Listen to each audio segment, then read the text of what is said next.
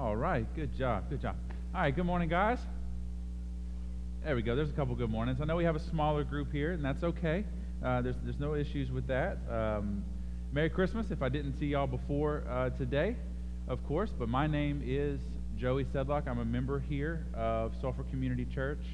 And uh, as David said, we are going to be going, uh, we are going to be jumping back into our study of 1 Corinthians, which we left off for four weeks to study uh, Advent, as we do every year, the, the coming, the arrival of Jesus from heaven uh, uh, to earth. And in that series, we, it was, it was, it was, it was a blessing this year that was different than most years. We got to, we got to think about uh, Jesus differently, think about what his coming meant, which hopefully garnered more appreciation for what he accomplished. And, and what we're going to do is we're going to come back and get right back into uh, 1 Corinthians here. And so we are going to be in 1 Corinthians uh, chapter 10. Uh, we're going to be starting in verse 1, but first let us, uh, let us pray and see what the Lord has for us. Heavenly Father, we come before you today, and Lord, we are thankful. Lord, we are humbled. And Lord, the posture of our heart is contrite is as contrite as as as, as we can have it be. Lord, we pray, Lord, powerfully that you would speak, regardless of obstacle, that your word will go forth. Regardless of of human imperfection, Lord, your perfect teaching will have its perfect intention and fulfillment in people's hearts.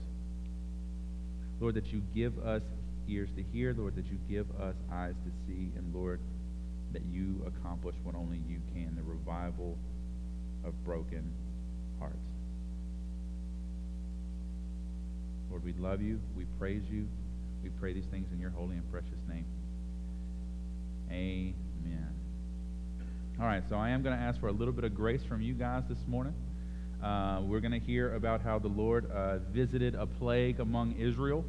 Uh, and part of our text today, well, he also visited a plague among the Sedlock household. So uh, uh, uh, we are all kind of recovering. I may not be as dynamic or maybe a little flat today. Just give you boys some grace, okay? but if you remember, we started Corinthians uh, a, a, while back now. And Paul starts off this letter to do a little bit of recap after taking a month off, right? Do, uh, Paul starts off this letter, and he's just overwhelmed with thankfulness for the Corinthians, for the Lord's work, for the, for the confirmation of God's grace among this group of people.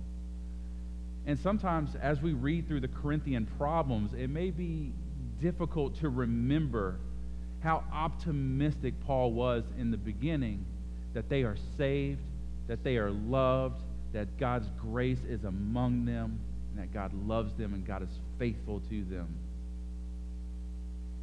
And then Paul goes into divisions that they had in their church, divisions that were wrought by, by pride, divisions that were, that were wrought by a, a, uh, a, a, a, looking down, right? A, a focus on themselves instead of a focus on Jesus. And that's where, that's where Paul really gets into what he has for the Corinthians, which at every given turn is Jesus and Jesus and Jesus and more Jesus. That's all Paul has for them. Spoiler alert, right, for the rest of the book. And what Paul begins to do is Paul begins to confront these areas where they have taken their focus off Jesus and placed it on these other things. And he begins to address these other things as mere symptoms of the real problem, and that is a, a faithlessness, right? A, a, a failure to believe every aspect of the gospel. Then Paul goes into, into the wisdom of God, starting around verse 4 or so, in chapter 4. Paul goes into the, the wisdom of God, and, and his the wisdom of man. Remember the, the, the Christ, uh, uh the cross shaped wisdom versus wisdom that the, that the world gives value to. Where he says that the cross is foolishness to the world. And he, and he, and he urges to become fools.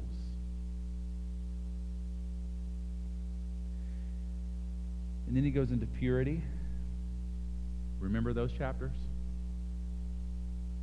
purity in the marriage, purity outside of marriage, extramarital, right? It'd be purity when you're, when you're by yourself acting appropriately, purity when you're surrounded by a culture that does not have the same uh, standards of purity as you do. And, and we learned that there was, there was in Corinth this, this spirit of, of, of uh, I say a spirit of freedom, I suppose. Paul, we know some things, so we know how to navigate some things, and we have freedoms and we have rights. And Paul confirmed all that. You do know some things, but your knowledge is misguided. It's better to be known than to know. Remember? To know God is to be known by God. And, and you do have rights, and you do have freedoms. And what Paul says is, I mean, we should freely lay down those rights for the sake of the gospel. And right before we left off, Paul says, You know, it's interesting when you think about a race.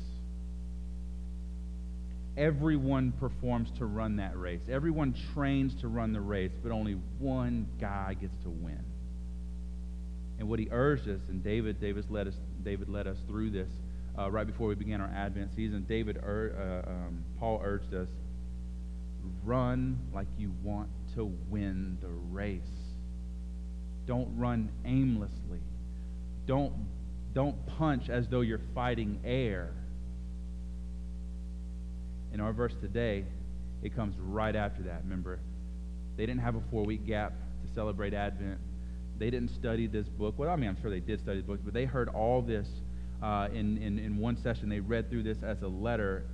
In verse 1, here's what Paul says. So he says, For I do not want you to be unaware, brothers, that our fathers were all under the cloud and all passed through the sea, and all were baptized into Moses in the cloud and in the sea, and all ate the same spiritual food, and all drank the same spiritual drink, for they drank from the spiritual rock that followed them, and that rock was Christ.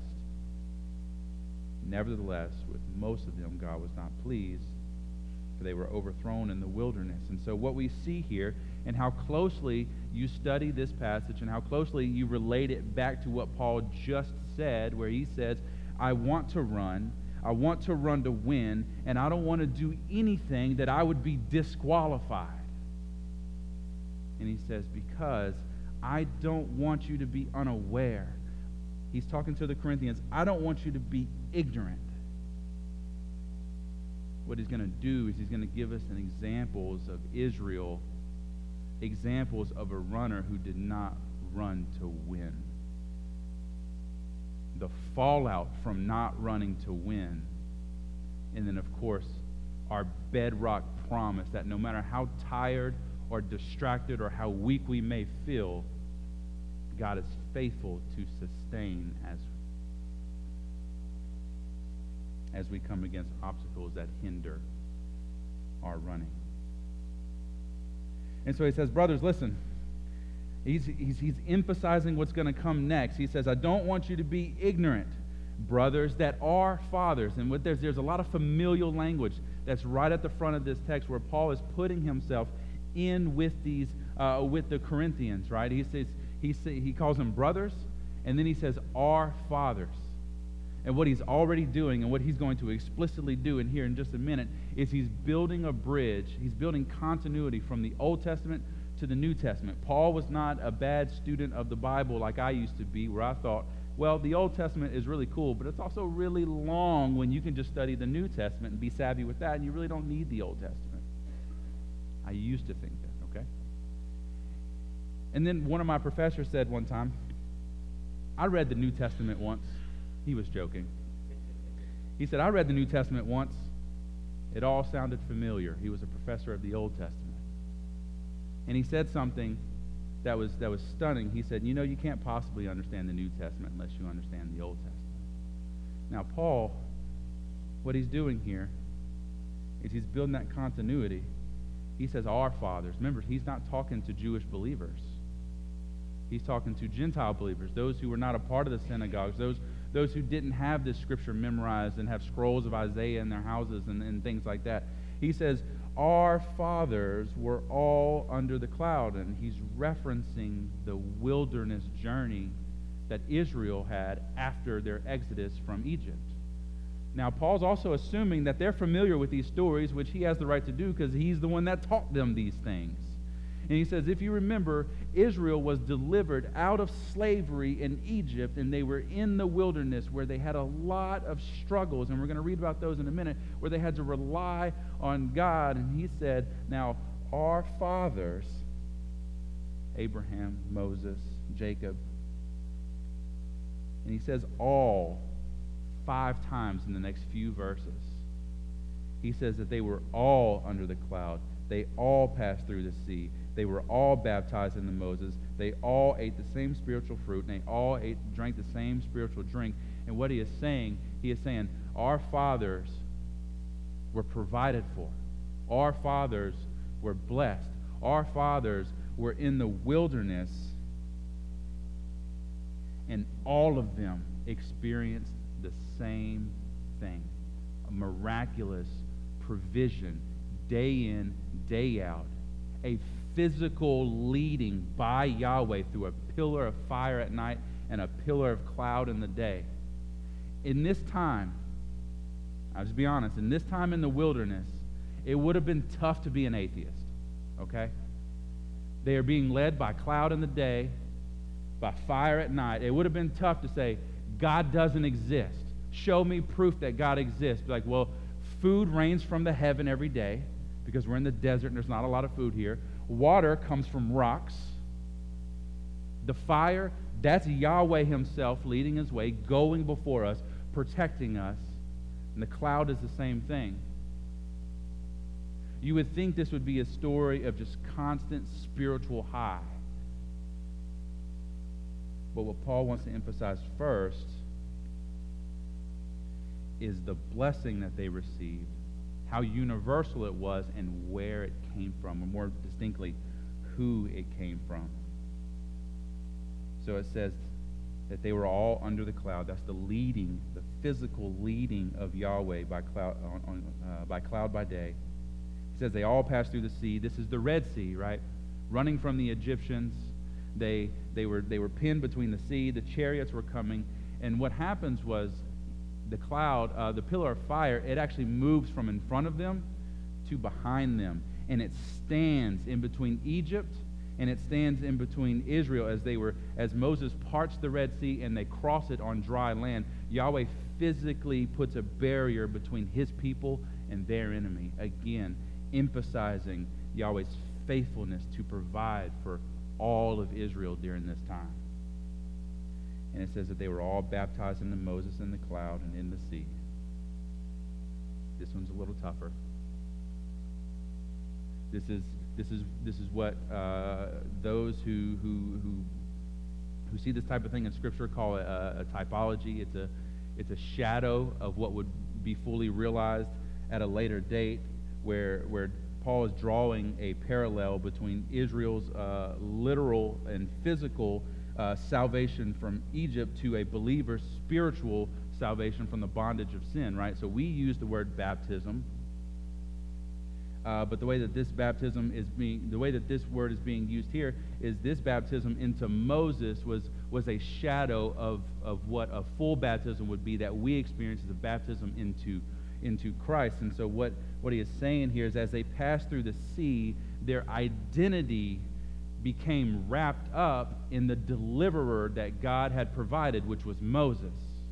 They were, they, they were the people of God, yes, but they were the people that followed Moses and they identified with their leader. They identified with Moses, just like as we are baptized now, we are, we are uh, pushed down into the water, and when we rise up, we are now identifying openly, publicly.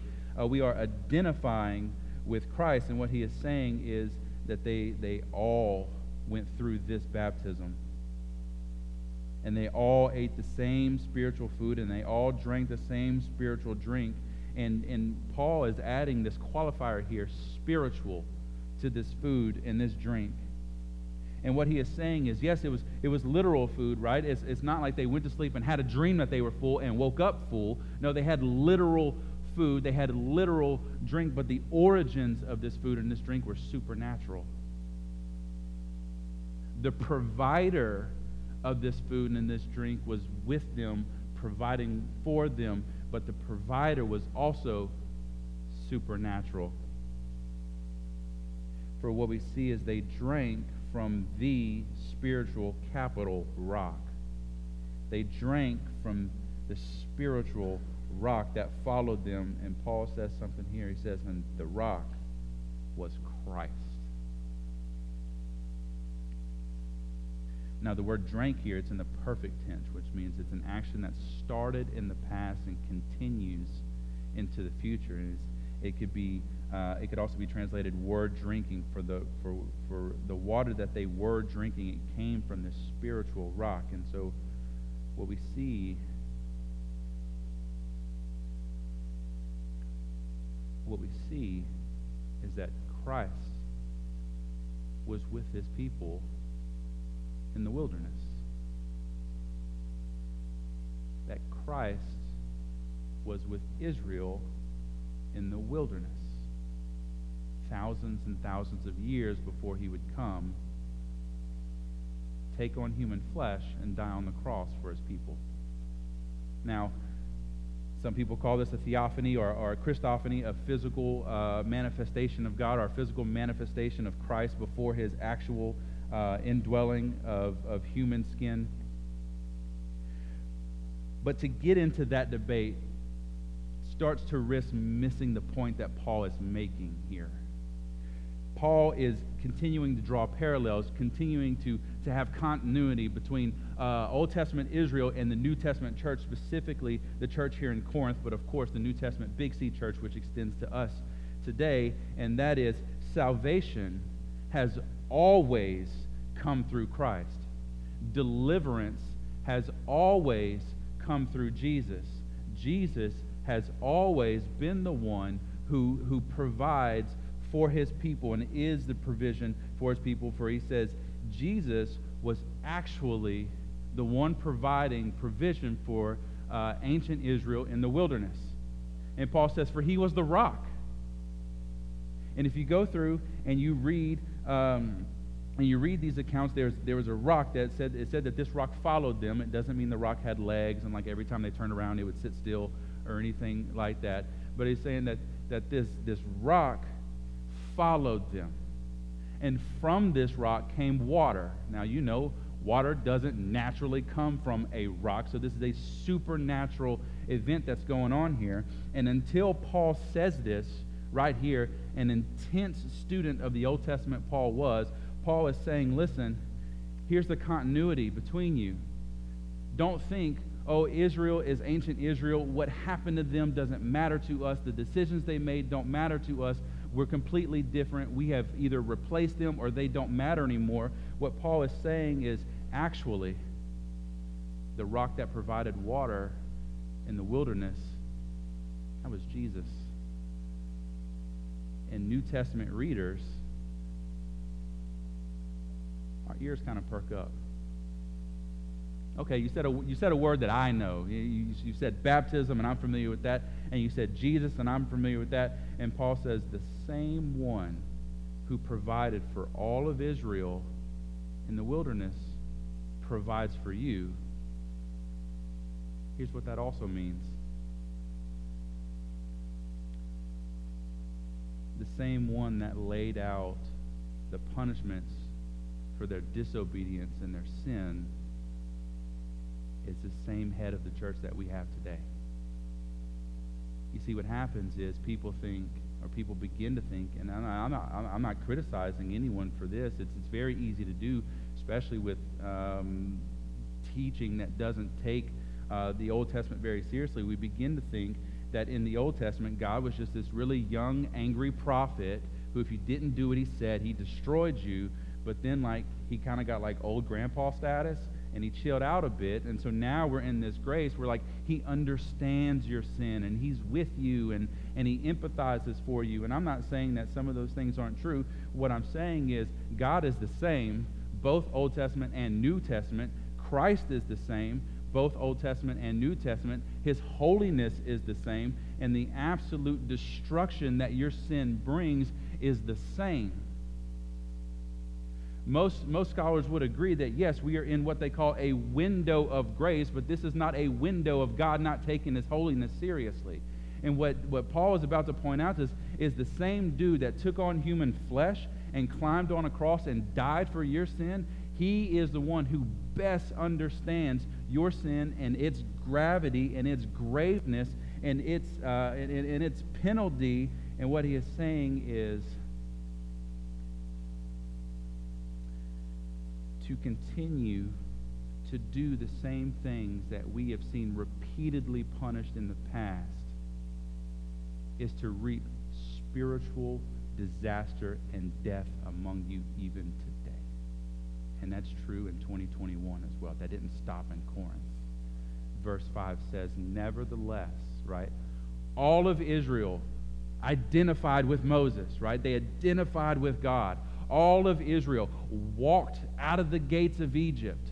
All of Israel saw uh, food raining from the sky. They saw the, the, the, fire. They saw the cloud. They experienced these intense spiritual uh, uh, experiences where, where they saw miraculous things happen. And Paul says, nonetheless, nevertheless, despite these things, verse 5, with most of them, God was not pleased, for they were overthrown in the wilderness. Now, exactly how many people were delivered from Egypt? Mm, there's a debate there. I've never shielded y'all from debate. Some people think it's like mm, 5,000 people. Some people think it's like mm, 2.5 million. Right? There's, there's debate about what those Hebrew words mean and, and, and how many people it actually was. To get into that debate again, misses the point that Paul's trying to make. What Paul's trying to say is, hey, listen, out of everyone that God provided for, that saw the works of God, two saw the promised land. Even if God only delivered 25,000 people from Egypt, two saw the promised land. If God delivered 2.5 million from the lands of Egypt, which he is fully capable, neither one of those things are easier or harder for him. Two, Joshua and Caleb saw the promised land. What happened to the rest? They were killed. By who? God. I don't want to take that weight off of you. I'm not saying, hey, if you go home and you grumble against the Lord today, He's going to kill you. I'm just saying this is what historically happened. He says that they were overthrown in the wilderness. That's a nice way to put it. More accurately, it is that they were cut down in the wilderness, that they were scattered, meaning that as they traveled, as they sinned, as they rebelled, as the Lord killed them, their bodies were scattered throughout the desert. Paul is saying this, brothers, sisters, those who I love, I don't want you to be misinformed. I don't want you to be ignorant. God's judgment is serious. Sin is serious. His holiness is serious. But there's a confusion here that may begin to take hold that I don't want us to have. God's judgment and God's and, and, and, and our sinful disobedience uh, causing a, a loss of blessing, let's put it that way, is not a loss of salvation. David had to deal with this a little bit because Paul said, I want to run the race like I'm going to win. And I want to prepare myself to give me the best opportunity to win, to win a crown that won't fade. And Paul said, I don't want to do anything that would disqualify myself. And we had to stop. We had to say, listen, this is not a, if you're not perfect, God's going to take away your salvation. Right? There's, now, now that's, that's, that's, the, uh, that's one ditch on one side of the road, right? I got to do everything perfect because if not, God's going to take away my salvation. And then we have another ditch on the other side of the road that is, I have my fire insurance, therefore I can do whatever I want and God doesn't care anymore. The best place to be where the Bible is, is in the middle of those two ditches. But I understand to get off on either one is difficult to get back out of. And I don't want us to get off in this one over here where I say, I say either, either you're obedient or God's judgment is going to come upon you, and He's going to kill you, and He's like going to kill uh, everyone that you know, and He's going to take away salvation. It's just like, no, no, no, no. That's not what Paul is saying. What Paul wants us to do is Paul wants us, wants us to have a very clear understanding that, that there is a warning here, both to the genuine Christian and to the lukewarm uh, Christian. God's judgment is severe, and God is not mocked. God is not fooled. And in, in Galatians 6 7, he would tell the Galatians, You reap exactly what you sow, Christian or not. What Paul wants to say is one's identification with the people of God, even when that's coupled with extraordinary spiritual experiences, does not exclude the possibility of spiritual disaster in your life. In spite of God's perpetual, uh, perpetual uh, provision for, for Israel, Israel committed serious sins and they died in the wilderness. Paul is saying God's blessings flow to the obedient, not merely to people who call themselves Christians. We got to understand that. We, we got to get that before we can move through the examples that Paul's going to give us and, and, and, and the application and the teaching that Paul's going to give us, the encouragement that Paul's going to give us to get through uh, these times in life. God's blessings flow to the obedient, not merely to those who identify themselves with Jesus.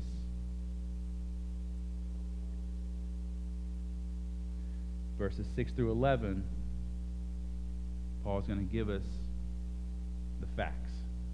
He's, he's, he's, he's rehearsing history to us. He's going to say, Now these things are examples for us. And I'm actually going to stop there and, and confuse uh, the people putting the words on the screen. I'm sorry about that. And he said, Now, because this is important.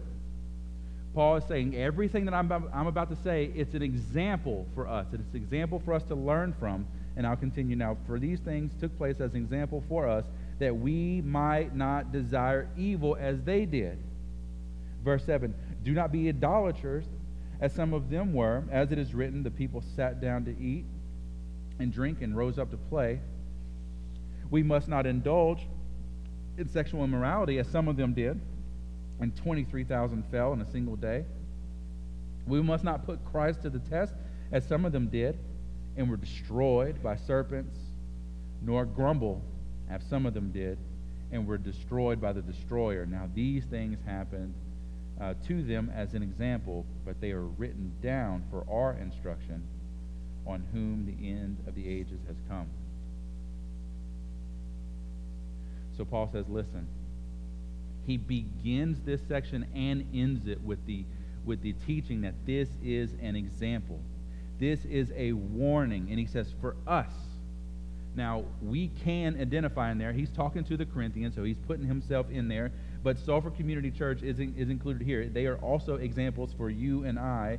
This is an example. This is a warning for those who desire evil, for those who crave evil. And he says, he says, listen.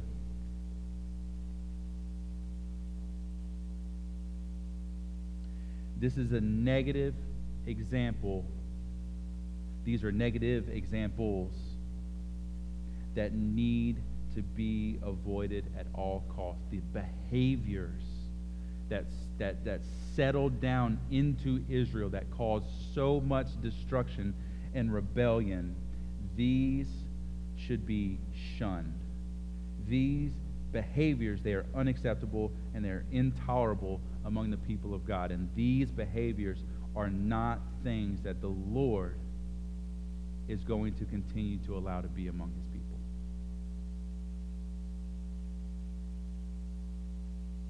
Heed the warning. Look to Israel as an example.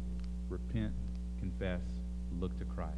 That's what Paul has for them over and over again. And in verse 7, he says, Do not be idolaters. That's where he starts. Do not be idolaters.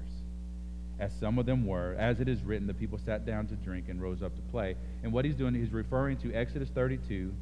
And, and, and if you're familiar with that, uh, or even if you're not, that is the golden calf incidents, right? Moses is up on Mount Sinai.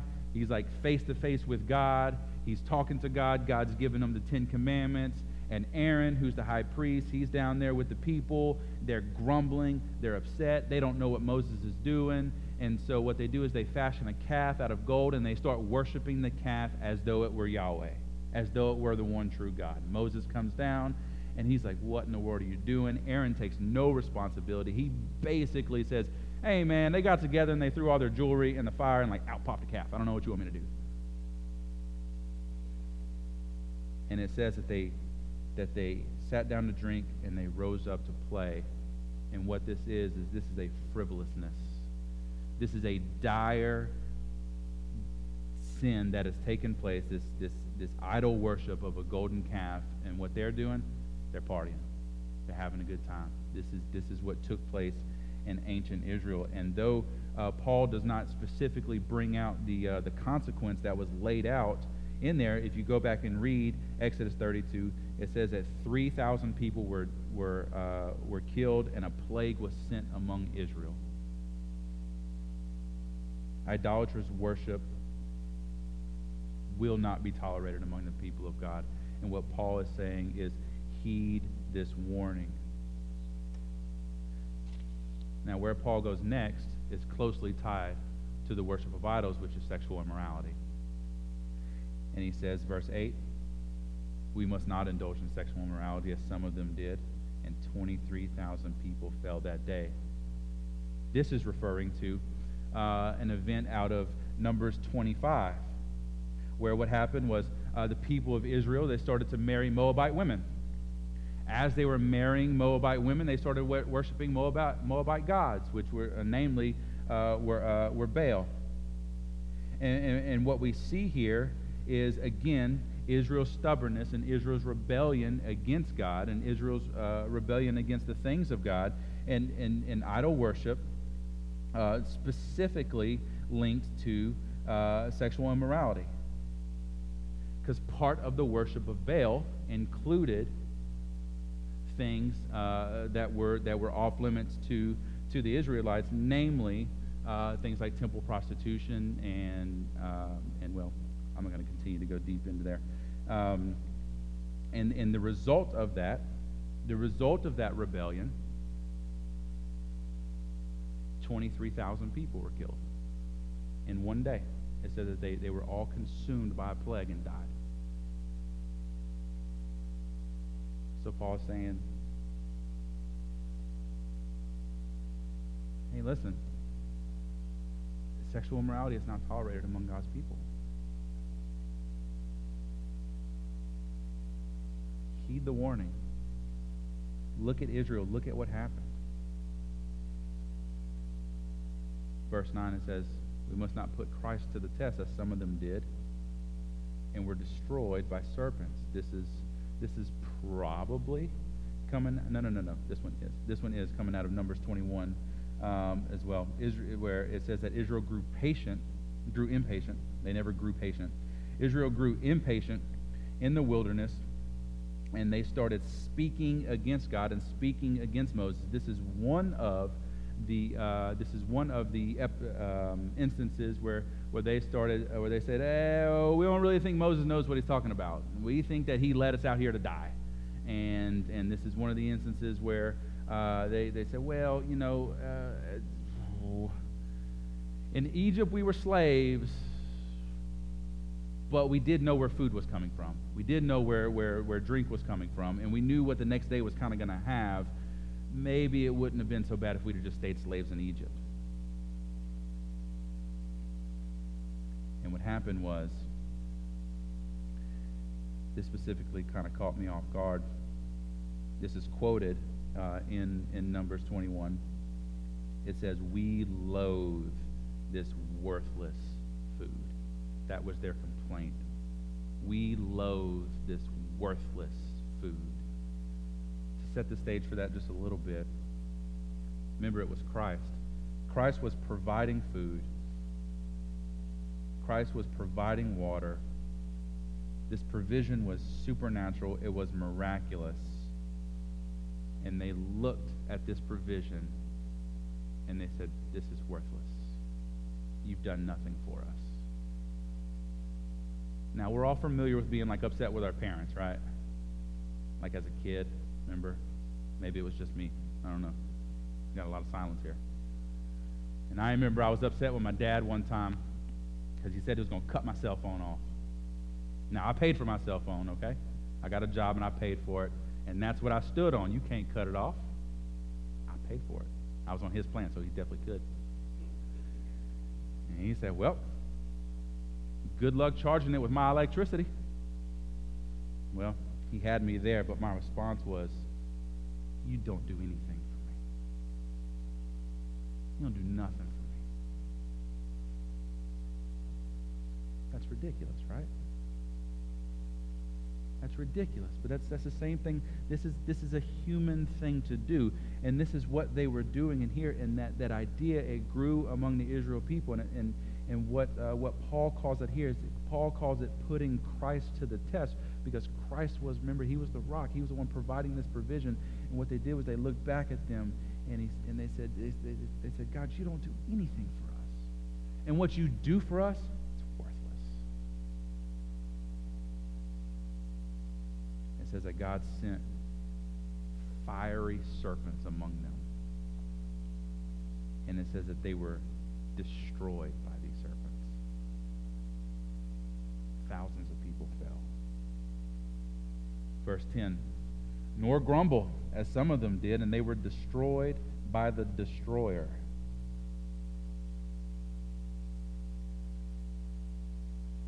Now, unfortunately, grumbling was so common among ancient Israel, it's hard to know which instance Paul was talking about here.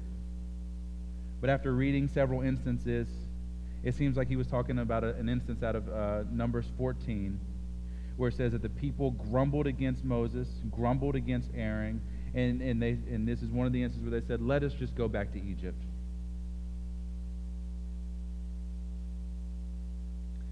And it says that they were destroyed by the definite article, capital D, destroyer.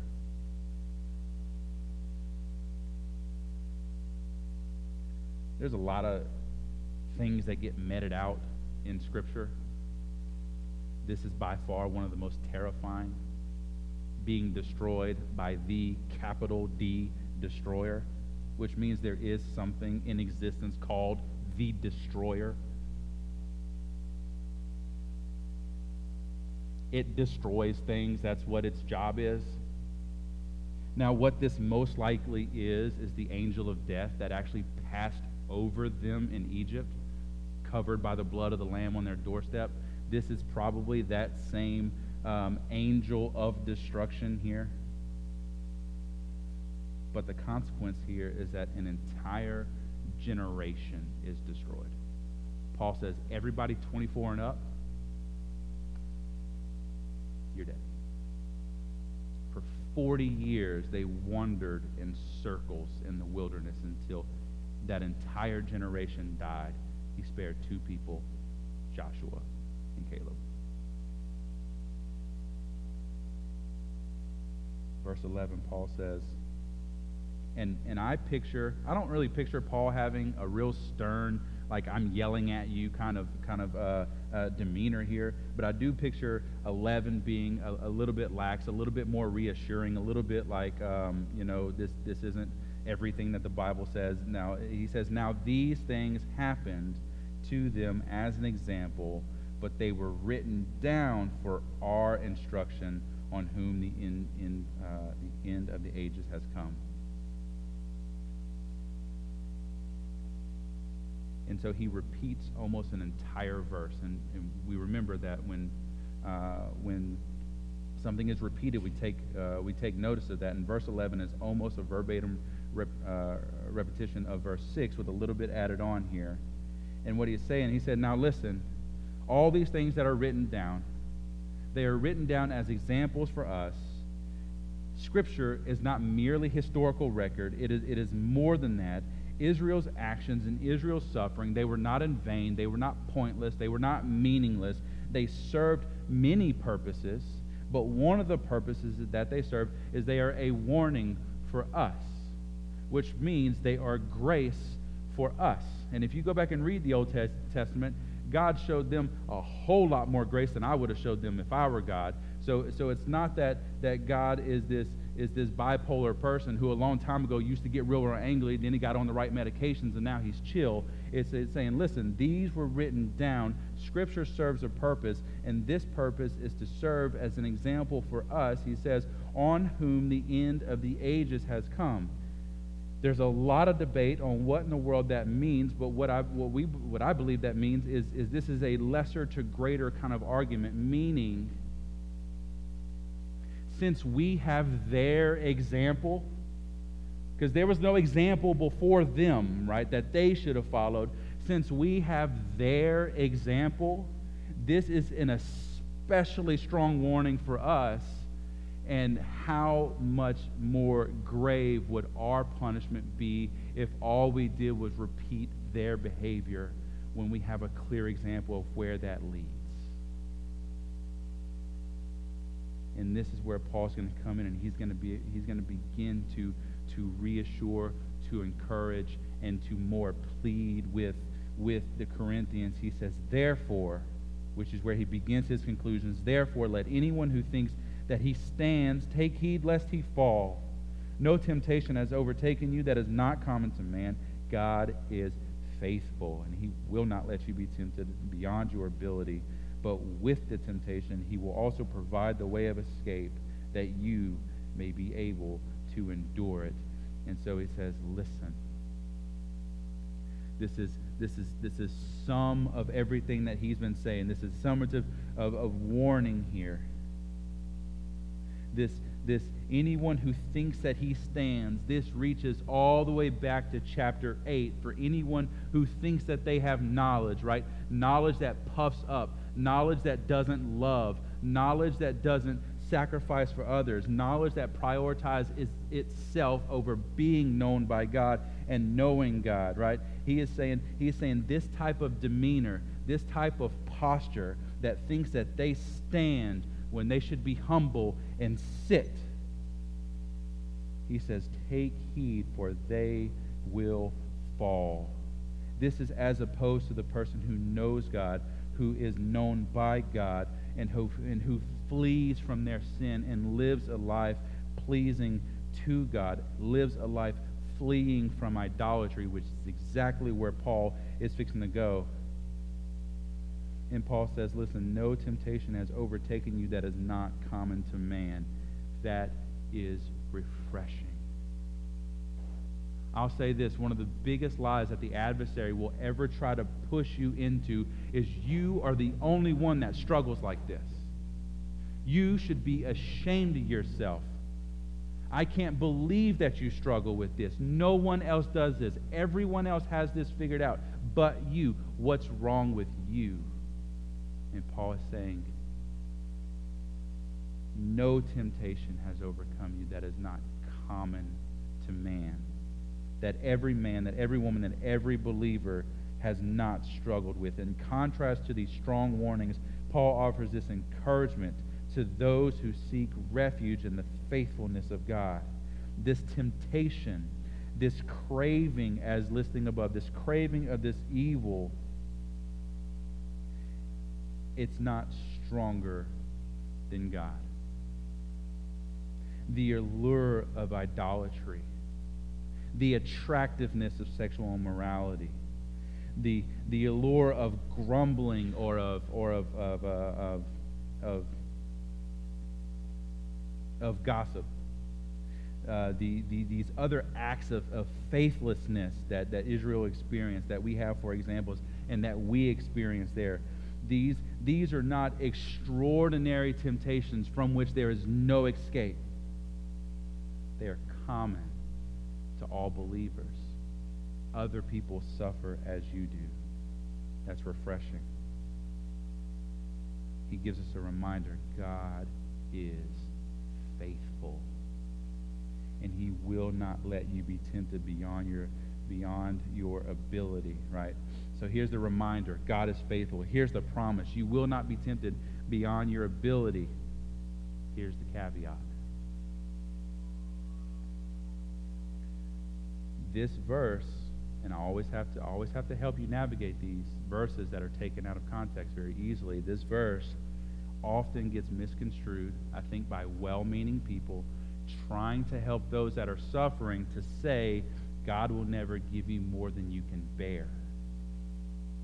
That's in the, that's in the context of suffering, which is not what Paul is talking about here. Paul is being Paul is talking about being tempted. Paul is talking about sin setting a snare from you that you can't possibly escape from. What, what Paul is saying here is that there is no sin so devious, there is no snare so clever that once caught in it, God can't get you out of it, or that you can't get out of it.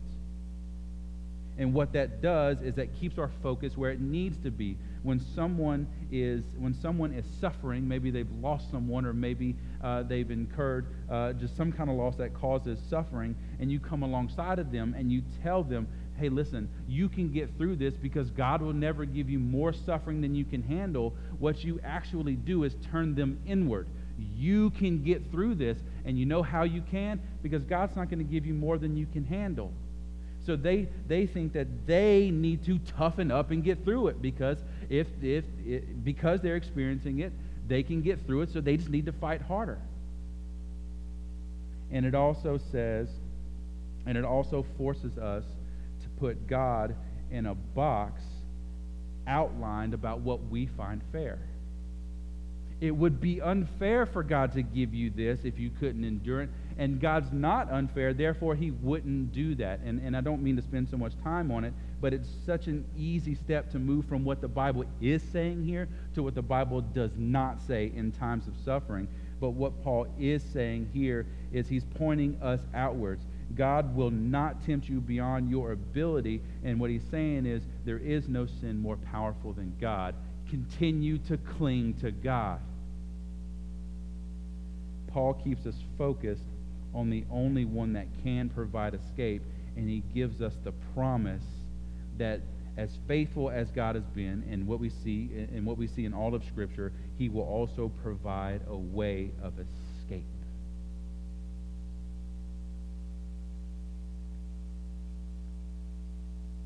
sometimes that escape is tough. Okay?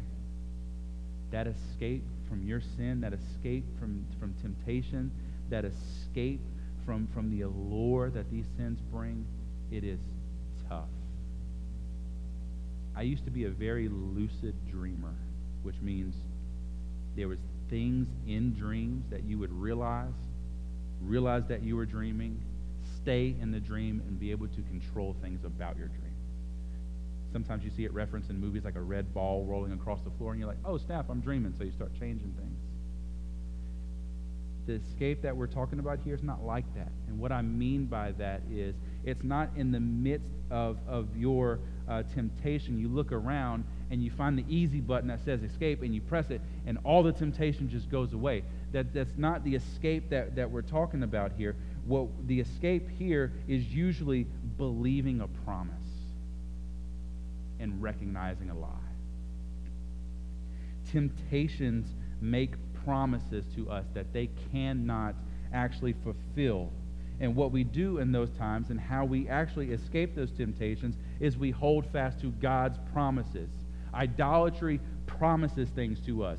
Sexual immorality promises things to us grumbling and not trusting Christ, it promises things to us that they actually fulfill where God doesn't, where they are actually competent, where God is incompetent, where they actually see you, where God has forgotten you. And the way of escape from those things is not to take a look around and, and, and, and hit a button and it all goes away, or you wake up from a dream. The way to escape from those things is to speak truth to those lies. God is faithful. God will not tempt me beyond. God is more powerful than my sin. God is able to always provide me with a way out. You do not satisfy. You cannot satisfy. You will never satisfy. There is your escape from every single temptation. But you have to want to escape. You have to run the race. You have to run the race to win. You have to be honest. You don't always want to escape. In that temptation, sometimes we want our sin more than we want to escape from it. God is still faithful. God is still pursuing you. God is still releasing you from that snare. But to escape, you have to want to escape. Nothing about Christianity is you sitting on your couch watching Netflix becoming more like Jesus. It's not passive, it's active. You have to work. To earn your salvation? No. To become more like Christ? Yes. Reminder God is faithful. Promise He will not tempt you uh, beyond your, He will not uh, let you be tempted beyond your ability. He will always provide escape. That escape is believing those promises. The way of escape will always be there. It will not be easy. And even when you don't escape, right? Because we don't always. I don't always. Even when you don't escape, when you fail, when you fall, you are invited to the cross where your sin has been canceled by the one who canceled it. What Paul is saying, what he will explicitly say in the very next verse, flee from idolatry. What Paul is saying here is flee from your evil cravings. Trust Jesus. They do not have power over you, they are not inescapable. Look to Jesus. He is empathetic, for he was also tempted in the same way that you were, yet without sin. He is persistent in providing a way of escape. He is persistent. He is more persistent than sin's pursuit of you. His pursuit of you is far more persistent. There is more power in Jesus than there is in the temptations. And there is, there is more, and Jesus is more satisfying than any temptation could ever promise to be. Paul says, flee your temptations, hold fast to Christ, follow, uh, heed the examples of Israel, for the wages of sin is death. The way of Christ is life. Let's pray. Heavenly Father, we come before you today, Lord, and though it was a stern warning, Lord, we thank you for your warning. Lord, your warnings are grace to us. Your word is grace to us. And Lord, I pray that you give us the wisdom and the boldness that it takes to, to see these negative examples. Lord, to believe in times where we feel where we feel faithless. Lord, to see you as as more satisfying and more desirable even in the depths of our sin. And Lord, we are thankful for that even when we don't, our place is still at the table. There's still a room prepared for us. And Lord, that your grace is never exhausted.